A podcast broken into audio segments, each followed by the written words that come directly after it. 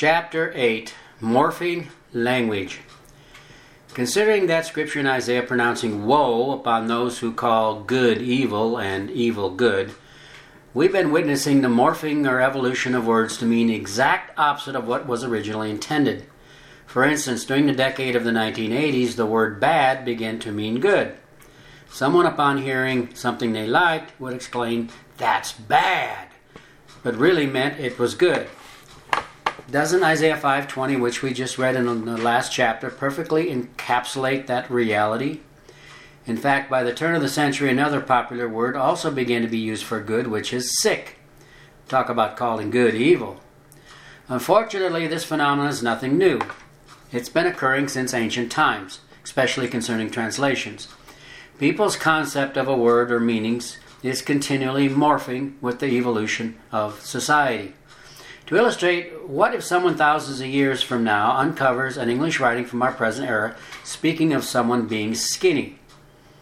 Determining the meaning of skin would probably be, not be too difficult, considering its often basic usage, but skinny would be a problem. The most obvious conclusion upon which to naturally arrive is skinny means much skin, and much skin would indicate fat, right? But fat, or having lots of skin, would be the opposite of the actual original or lost meaning of thin. With that in mind, the following words are common words and phrases prevalent in Christian circles, which have morphed in most cases to be the exact opposite of their original meanings. In fact, how on earth is it possible to arrive at a proper conclusion or truth when the original intent of a word or phrase has been changed or lost? Obviously, it's not easy, if even possible. So let's take an eye opening look at these common Christian and biblical words and terms and compare them to the original biblically defined meanings. The first is angel. According to Strong's exhaustive concordance of the Bible, the Hebrew word most commonly translated angel is malak. How amazing that malak is also the primary word translated king. In fact, as we'll see, the angels or watchers were the origin of the whole concept of kings. Malak is also originally, occasionally rendered messenger, deputy, or ambassador. But one thing's for sure Malak does not mean a chubby winged baby or winged human. If we're to accept the Bible's descriptions of angels, such as the seraphim and cherubim described in the first three chapters of Ezekiel, they are obviously more animal than human. Reinforcing that conclusion is Genesis 1, informing us the animals were created after or according to their kind. Something cannot be created after its kind if its kind doesn't already exist. That said, the only things created before humanity and physical animals were the angels. Job 38 7 declares how the sons of God, that is, the angels, shouted for joy at the creation of the earth. It was also these sons of God, or angels, who descended upon Mount Hermon and procreated with human women, spawning the mythical half human, half animal Nephilim, who were worshipped by the ancient world. We find that spelled out clearly in the book of Enoch in chapter 7. Considering the ancient world virtually across the board worshiped animals, are we really to believe they were so stupid as to elevate dumb physical animals like cows, dogs, etc., to God status? On the other hand, if these watchers or animal angels were the real spirit animals, or worshiping them was a real no brainer. Let's not forget, Genesis 3 plainly tells us the evil one Adam and Eve chose to embrace in the Garden of Eden was a beast. This beast or creature was labeled there the most cunning of the beasts of the field. Obviously, it was far more cunning than the humans, like Adam and Eve. Our next word is Armageddon, another extremely popular word bandied by Christians regarding the end time and tribulation is Armageddon. Armageddon has come to mean apocalypse or the end of the world, which unfortunately has nothing to do with the original connotation. Apocalypse, by the way, means to reveal. Armageddon is an anglicization of two Hebrew words, Har meaning hill, and Megiddo, an ancient Jewish city built on that hill. In fact, the word is only found in a single Bible passage, which is Revelation 16:16, in reference to a prophesied battle to be fought on the plains below Megiddo, which is all it means, and then not the end of the world. Another word morphed badly is born again. Born again is a phrase so used and abused or misinterpreted, it's absurdly hilarious. In one of the first places we find the phrase used, which is John 3 5 through 8, we find the whole issue introduced and wrapped up in one nice little package. Let's read what the Messiah is saying to Nicodemus, a Jewish nobleman. There he says, Most assuredly I say to you, unless one is born of water and God's Spirit, he cannot enter the domain or kingdom of Yahweh. That which is born of the flesh is flesh, and that which is born of Yahweh's Spirit is spirit. Do not marvel that I have said to you, You must be born again. The wind blows where it wishes, and you hear the sound of it, but you cannot tell where it comes from and where it goes. So is everyone who is born of Yahweh's Spirit, i.e., born again. Regardless of the absurd arguments we hear from all the different Christian groups, we have the truth straight from the Messiah right there. We cannot enter the domain of heaven without being born again or from above, that is, of literal spirit, making us like the wind. Obviously, the reason for the absurd rationalizations emanating from the many Christian cults or sects is because they're not only not born again from above, but haven't a clue what it even means to be in their desperation to convince themselves and others they are has led to con- them to concoct every ridiculous arg- argument imaginable. Church. Church, again, is another English word that doesn't come close to the meaning of the original Greek word ecclesia, from which it's translated. Ecclesia means a calling out or called out one or individuals. It said it was King James himself who insisted upon the use of the word church, even though most of his translation translators agreed it wasn't correct. Obviously, to be called out ones, you have to be called out of something. How can the churches claim to be called out ones when they are as much a part of the world and its systems as anyone? The next word is death. Shockingly, the meaning of death should be a no brainer. But since everyone who claims to be saved and or born again are dying, they're faced with a terrible conundrum. In their desperation to justify their beliefs of being saved from death and or hell, they cannot allow death to actually mean dead. Consequently, pagan concepts such as the immortal soul and reincarnation are desperate attempts contrived to avoid the truth that deadly that death really does mean dead. After all, in Deuteronomy 30:19, we find Yahweh offering his people the choice between life and death. Considering they're offered as opposites, how can choosing life mean you have to die first? How absurd. Let's not forget Adam and Eve were also given that literal choice between life and death. They were told if they partook of the tree of the knowledge of good and evil, they would surely die. But if they partook of the tree of life, they would never die, i.e., they would be immortal.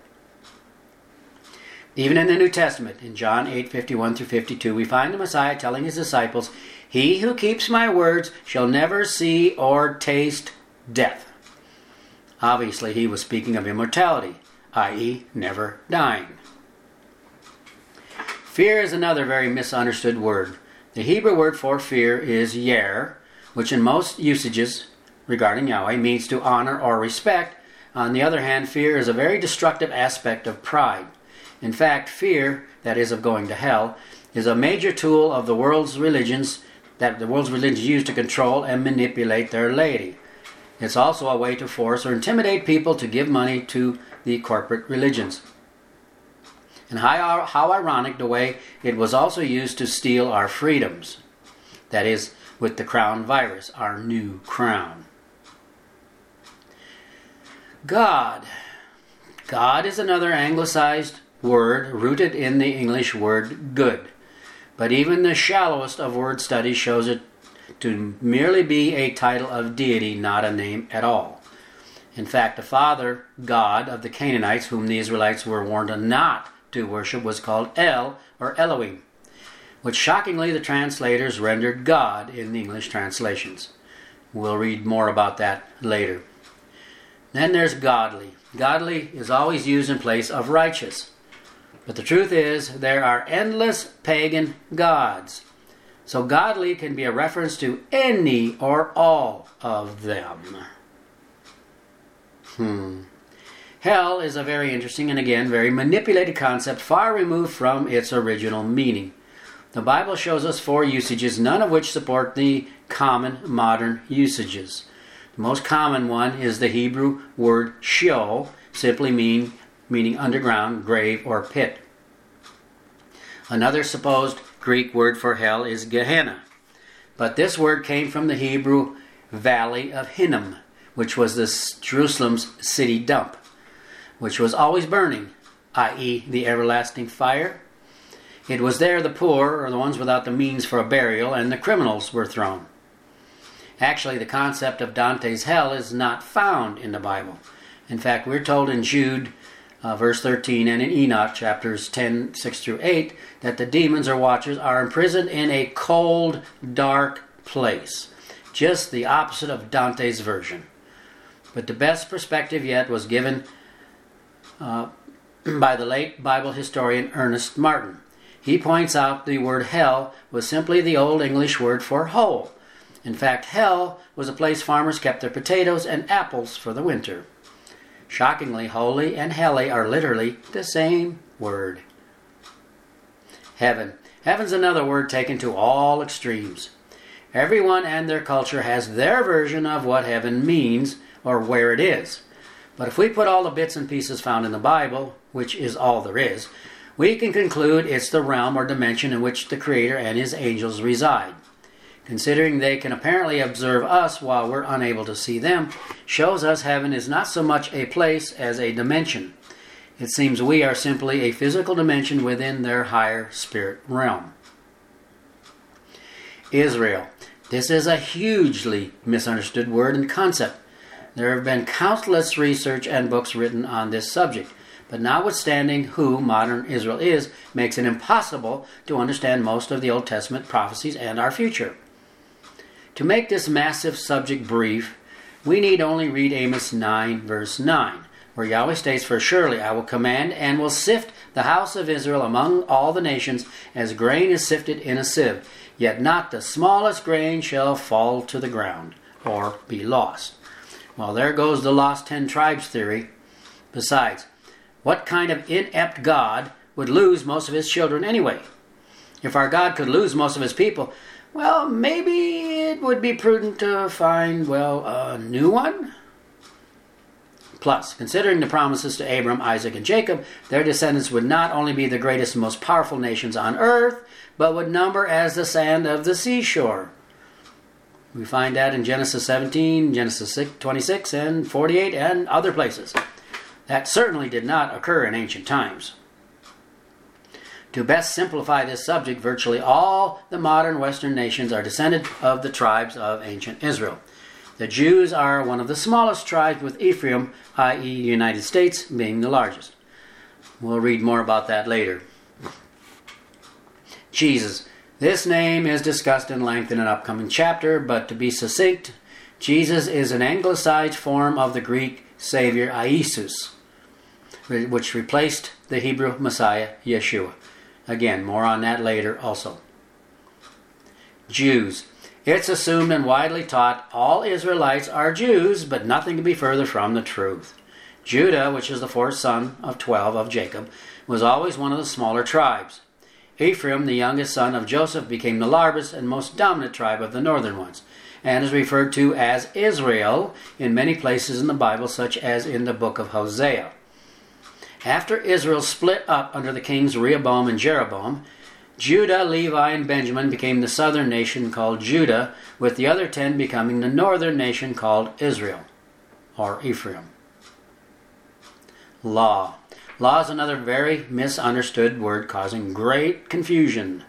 Law is an English word having very little to do with the Hebrew word Torah that it replaced. Torah simply means instruction.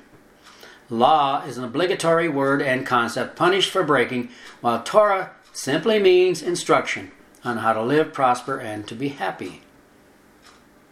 Life. Life, simply stated, is the opposite of death or immortality. One of the major themes of the Bible is life versus death, not life after death or the immortal soul. Light and day. Our concept of day and night has changed drastically since ancient times also. Day was not originally a mix of light and darkness. In Genesis 1, 3 verses 3 through 5, we find that light or day and night are listed as two different opposite entities. We see we then see hundreds of scriptures where light is a reference to righteousness while darkness or night is a reference to evil. Interestingly, the creator and his son are both called light. Day becoming a mix of darkness and light was due to Eve's choice of the tree with that was the mix of the knowledge of good and evil. Apparently there was no night in the Garden of Eden, only light. Interestingly, there will be no night or evil in the new earth either. That's in Revelation 22 5. Love. Our modern age has acquired so many con- contradictory meanings for love. But if we put all the Bible scriptures on love together, love can be stated as simply showing respect for our Creator and others and performing unsac- unselfish actions for both. Messiah. Messiah simply means anointed one. The Hebrew is Mashiach. Anyone anointed as a king or priest was a Mashiach or Messiah. Christos or Christ is the Greek equivalent, which, by the way, all the Greek gods were. Righteous. This is a word that's so simple but often given so many different meanings it makes your head spin. Simply put, righteous means to do the right thing. The right thing, of course, is always the unselfish, respectful, and or loving thing for both our creators and each other. Serpent. This crafty beast lurking in the Garden of Eden was not a snake.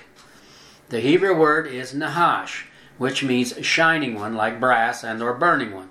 In fact, nahash is what the seraphim in the first few chapters of Ezekiel are called. And of course, they were anything but snakes.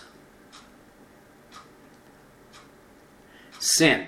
Sin is another much abused word like righteous. And just like righteous, sin is simply to do the hurtful or selfish thing, whether it be towards our creators or our neighbor, including family. Soul is the English translation of the Hebrew word nephesh, which simply means breathing or living creature. In fact, when animals were created in Genesis 1, they were called living creatures or souls.